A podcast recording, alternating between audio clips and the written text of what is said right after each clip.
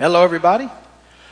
Welcome once again to Vineyard Community Church. We're very glad you're with us, and uh, we're sort of taking a break from the series we've been in on the church because it's Christmas season and we're talking about Christmas.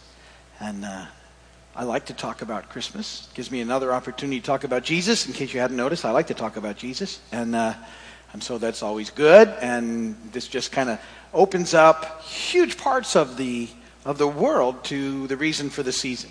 And it's always my heart that people would get the reason for the season, why we do everything, why, you know, everything sort of gets, you know, basically kind of stopped. Uh, um, you know, everything will close down coming up next week, and, and uh, people are very focused. And I know that, you know, it's, it gets, uh, it can be a little consumer driven and all that other stuff. But behind it all, the reason for it all is, is Jesus. And I love that about Christmas, that Jesus is, you know, the reason for Christmas is because he came, and that's what we celebrate.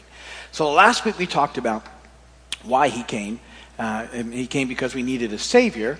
And, and we talked about last week one of the amazing gifts that we have in that, which is eternal life. And we, we talked about that for, for our time together last week.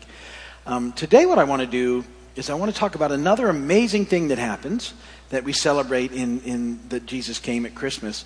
And I want to talk today about the peace of God and how amazing that peace of God is and, what that looks like. And so we're going to take some time to talk about those things together in our time today. But before we get that, I always, uh, you know, I do a transition thing where I always tell a bad joke, and I was kind of hunting around. You know, um, one of the problems with Christmas is um, I told a joke years and years ago now about snowmen. It's, it's, it's like, and unfortunately, it's the joke that all the other bad jokes are measured against. And I've told it enough that I can't tell it, but just let you know that, just in case you hadn't heard it, it's, the, it's, a, it's a classic snowman joke. What did, what did one snowman say to the other? And the response is, Do you smell carrots? And that's, that's like, there's, it's, it's the best joke there is. There's, there's, there's the three men that came from afar, which we'll, we'll tell every other Christmas year, but this one is the classic. It's a classic snowman. So it's very hard to sort of come up with that. So I have a couple of other snowman jokes. They're not as good as Do You Smell Carrots, but that's what can you do. Um, what's a snowman's favorite Mexican food? Burritos. I see. Why did Frosty go to live in the middle of the ocean? Because Snowman is an island. Snowman is an island. You're welcome. Merry Christmas. Scripture reading is here on purpose. I put it here on purpose every week. Luke chapter 2, verses 8 through 14. We started this last week. I want to finish it up this week. And there were shepherds living out in the fields nearby, keeping watch over their flocks at night. An angel of the Lord appeared to them, and the glory of the Lord shone around them, and they were terrified. But the angel said to them, Do not be afraid. I bring you good news of great joy that will be for all the people. Today in the town of David, a Savior has been born to you. He is Christ the Lord. This will be a sign to you. You will find a baby wrapped in cloths and lying in a manger. And suddenly a great company of the heavenly host appeared with the angel, praising God and saying, Glory to God in the highest, and on earth, peace to men on whom his favor rests. And blessed be the word of the Lord. So last week, as I said, we looked at the first part of the, that, those verses in Luke 2. And uh, I, you know, I, I made the point that, that we have a great Savior, Jesus, the Christ, the Lord, born on a very real day in history, born on a day, a specific day, a day that we can find on a calendar. It was a historic day um, that this event took place.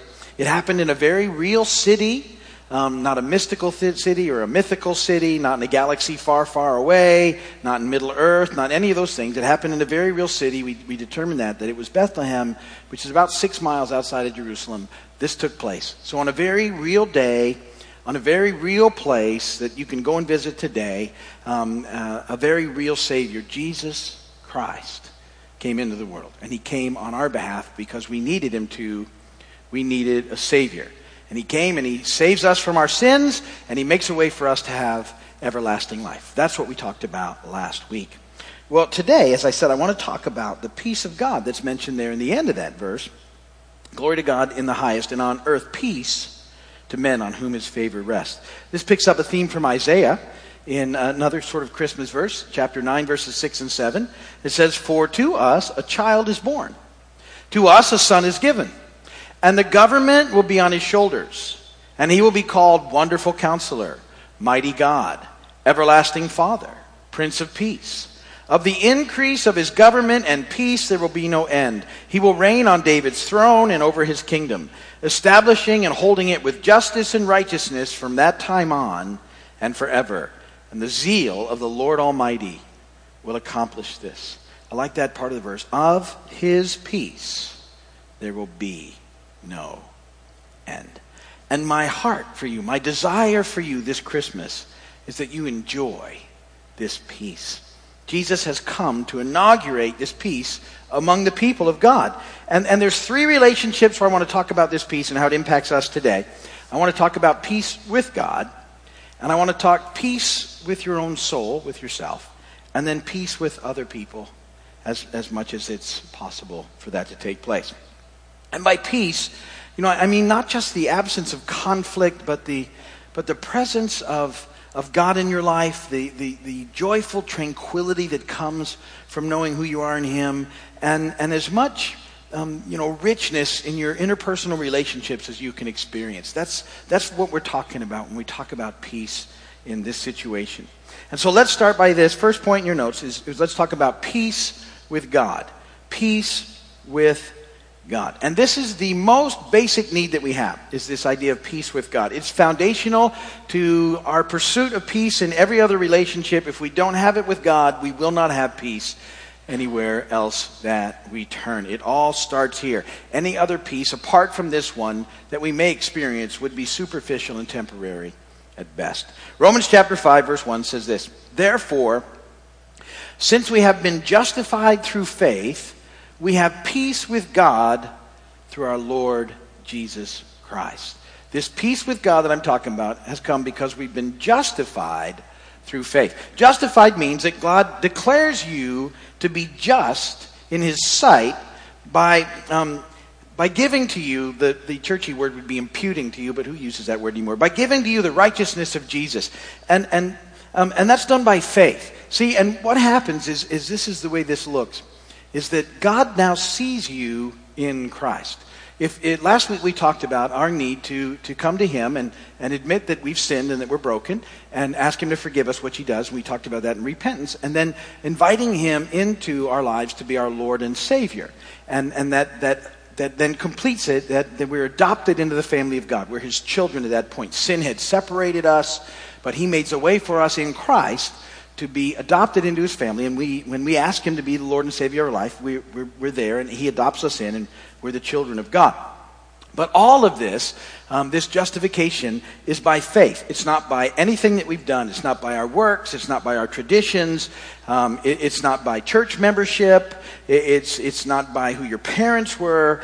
It's by faith in Christ alone. So when we believe in Jesus as the Lord and Savior of our lives, and that, that He you know, is, is the treasure, the, the, the, the supreme treasure of our lives, um, we're united to Him, and, and His righteousness is, is counted by God as ours. That's really cool. We're justified by faith. And the result of that is peace with God. See, now He sees us in Christ. God sees us in the perfection of His Son. So even though we're still See, here's where a lot of people struggle. We get the idea that we're still a mess. I mean, it, it doesn't take much to figure out that we're still kind of a broken mess in our lives. And, and a lot of times that would sort of keep us from, from fully entering into the understanding of the relationship that we can have with God in Christ but he sees us in the perfection of his son. The Holy Spirit is at work within us, and, and he will continue to work in us while we walk this thing out and moving us along. But we're not completed until we get there anyway. But God already sees us in his son. That's the whole idea. We're justified by faith. He, we see us. We've been made just in, in the presence of God, clean, holy, whole, in Christ before him. And so, so all the dealings that we have at this point forward in, in Him, um, you know, God is, is for us. He always wants the best for us. He's with us. He's never against us. He's our Father. He's our friend. And we have peace. And this is an amazing thing peace with God. And it's one of the gifts that comes in Christ. He inaugurates, Jesus inaugurates this peace into the world that doesn't exist without Him. And so it starts there. You have to have peace with God before you have peace in any other relationship in your life. But Jesus makes it possible. And we talked about that last week, and we'll, we'll probably talk about that more as we press on. That's the whole deal. But now we have peace with God. Huge, huge thing that happens. Secondly, then, then we can move on that, and, and we can have peace with ourselves. We can have peace in our own souls. Um, and, and because of this peace that we have with God, being justified by faith, um, we can begin to grow in this enjoyment of peace with ourselves. And, and what that means is we can begin to move away from the things that keep us in bondage. The, the tricks and traps of the enemy is how we talk about them guilt and shame and anxiety that, that tend to really paralyze us or sometimes make us hopeless. And there's this wonderful promise. I've shared it with you before out of the scripture. We use it a lot. But, but see, at peace, once we're at peace with God and we begin to realize that He sees us now in Christ, that peace that we have with Him begins to and should begin to settle our souls.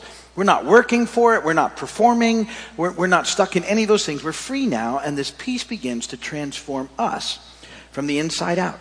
And Philippians 4 6 and 7 says, Do not be anxious about anything, but in everything by prayer and petition, with thanksgiving, present your request to God, and the peace of God, which transcends all understanding, will guard your hearts and your minds in Christ Jesus. The picture in that verse, I think, is so amazing. It's that, see, our hearts and our minds are under assault. And, and, and so there's guilt, and there's worries, and confusions, and uncertainties, and, and threats even that feel like they're coming to God. us. And, and Paul says that, that God wants to guard our hearts and our minds, and he wants to guard them with peace. And he does it in a way that goes beyond you know, our own limited sort of comprehension. He gives us um, a peace that passes understanding, an inexplicable peace, a, a supra rational peace. And, and he does it whenever we take our anxieties to him. And see, here's, here's what begins to happen. My hope is this that you get this. Because we're at peace with God, and he no longer sees us in the mess that we are still, in our, in our brokenness, he sees us in Christ. When, when we aren't doing our best, when we feel like we've messed up, whenever it is, rather than let the enemy just beat us to death with our guilt and our shame, we just go running to God who sees us in Christ. And, and we, just, we just bring it all to Him. God, this is the, the mess that I'm in. This is the stuff that's going on. These are, my, these are my concerns. These are my struggles. These are my troubles. And God just loves us. He, he, he just grabs us up in His arms and says, You know what? I got you. You're going to be okay. And, and if we've been, if we've been, you know, moving in direction we shouldn't, we just, oh, Papa, I'm so sorry. He goes, I know, and I love you so much. Now go. And he empowers us again to do the next right thing. See, just, this process is amazing. And we can be at peace with ourselves. And the Holy Spirit empowers us to, to make changes in our lives and to grow in him so that the, the things that once dragged us down no longer drag us down. And, and so we have God helping us and he, he, he steadies us and he, he protects us from all of these sort of disabling, um, you know, effects that fear and anxiety, guilt have. Fear and anxiety and guilt take people like out of life, that, and and they don't need to. And and so, you know, my my hope is this this Christmas that you would take your anxieties and your fears and your worries, just take them all to God and ask Him to help you and, and ask Him to protect you and, and ask Him to restore your peace, and He will. And so at peace with God and then at peace with yourself, he's restoring your peace. And then he'll, he'll use you in that spot to, to make peace. And that's the third thing that's about peace with others. Peace with others. And, and this, is, this is where God wants us to enjoy his peace in our relationships with other people. Now, at some level, this is the one that we have the least control over. So, so we need to think about it carefully. Romans 12, 18, this is what Paul says about it. If it is possible, as far as it depends on you, live at peace with everyone. As far as it depends on you, live at peace with everyone. Um, so we want to do what we can. See, at peace with God now, and at peace with ourselves, we're going to be much better at being at peace with others because we can sort of relax a little bit and we don't, we don't have to get in that spot where we're, we're overly consumed about our way, being right all the time, um, some of the other stuff that gets in the way of relationship. We can, we can relax some of those things a little bit. Always have an opinion on everything. We've talked about that. We can begin to relax some of those things. And we can try and have relationship with, with other people um, to the best of our ability. And, and you know, re- there's so many broken relationships in our lives, and wherever we can, we, we want to repair them. We want to be people that are forgiving because we've been forgiven. And, and so we, you know, we have to remember that. In Ephesians, Paul said this in chapter 4, 31 and 32. Get rid of all bitterness, rage, and anger, brawling and slander, along with every form of malice. Be kind and compassionate to one another, forgiving each other, just as in Christ God forgave you. Now, I spent some time a few weeks ago talking about the idea of forgiveness, and, and um, whenever I get back to it, I think it's always worth bringing this up again because it, sometimes when we begin to talk about this, and as far as it depends on you, live at peace with everyone, sometimes we have this, this thing that'll pop up in, in our minds about a relationship we have or don't have with someone because in that relationship we've been really hurt by someone in a, in a in a significant way. Um, and so, someone who was in a position in our lives where they should have loved us and protected us or whatever, took advantage of us or abused us or hurt us or a myriad of other things, significant ones. I'm not talking about little tiny things. It, it, little tiny things should just be forgiven and just dealt with and let go. But, but bigger things I get aren't like that. And then some people say, well, you know, I can't be at peace with everyone because this person uh, in my life, you know, they did thus and such to me. And I get that. And, and, uh, and then we, this idea of forgiveness comes in. They go, I can't forgive them for that. And here's, here's where I always want to have this little discussion with you. It's always worth having this discussion. Um, there's really, it's not an option to withhold forgiveness if you're a child of God. You need to forgive. But what you need to understand about forgiveness is that forgiveness isn't saying to someone, um, now you can just go ahead and abuse me all over again. Forgiveness is saying, look, I'm going to just trust God with, with what happened, and I'm going to put that in God's hand. Um, but, but now there's a boundary in place because I don't trust you right now. And, and the reality may be, I may never be able to trust you again. Now, you, this might not be said, but this is how you operate. You put a boundary in place. So forgiveness has to be given so that you don't grow bitter. That's what that, that if you, if you don't forgive people that have hurt you, you get bitter because they're still using or whatever happened, even the enemy gets involved and uses it to hold you down and keep you under that abuse. Once you forgive it and let it go, you can be free from that, and, and it's an amazing deal. But you, you put a boundary up that says, unless the person who, who did this thing to me is willing to repent and change over time so that I can trust them again, this boundary stays in place. Which is, oh, I've forgiven you completely. I don't trust you. If that's not the right word, but you, you put a boundary there that says you won't have that same access into my life until such time as you've demonstrated over time that you really do want to change. That you get what happened and you own what happened and you do whatever it takes to make change. And if you don't want to do that, then this boundary stays in place. But the forgiveness is a non issue. I forgive you.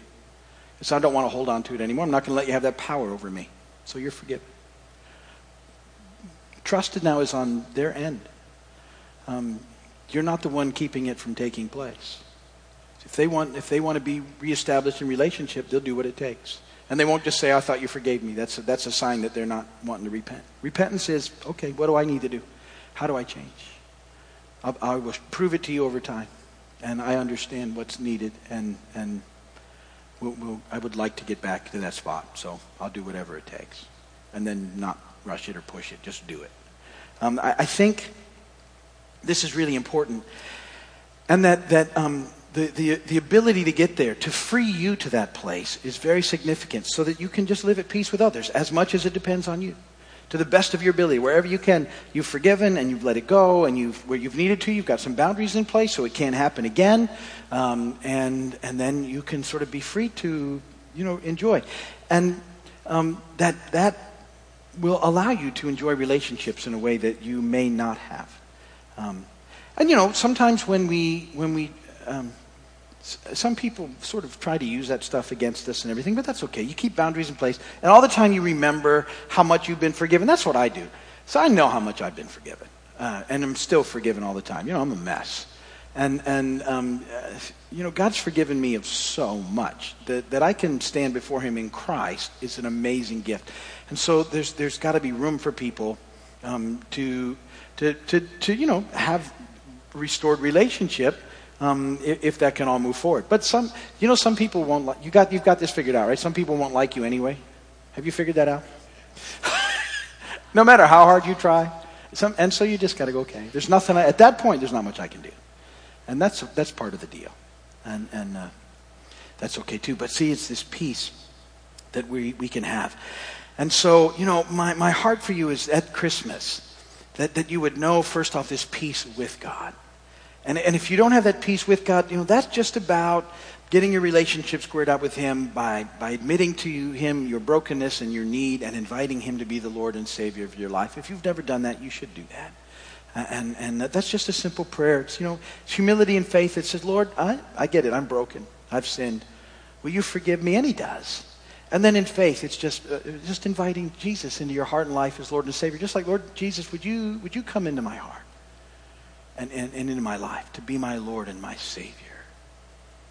And, and that simple prayer gets this journey started. And at that point, we have peace with God. As we begin to experience that peace with God, we can have peace in our own souls.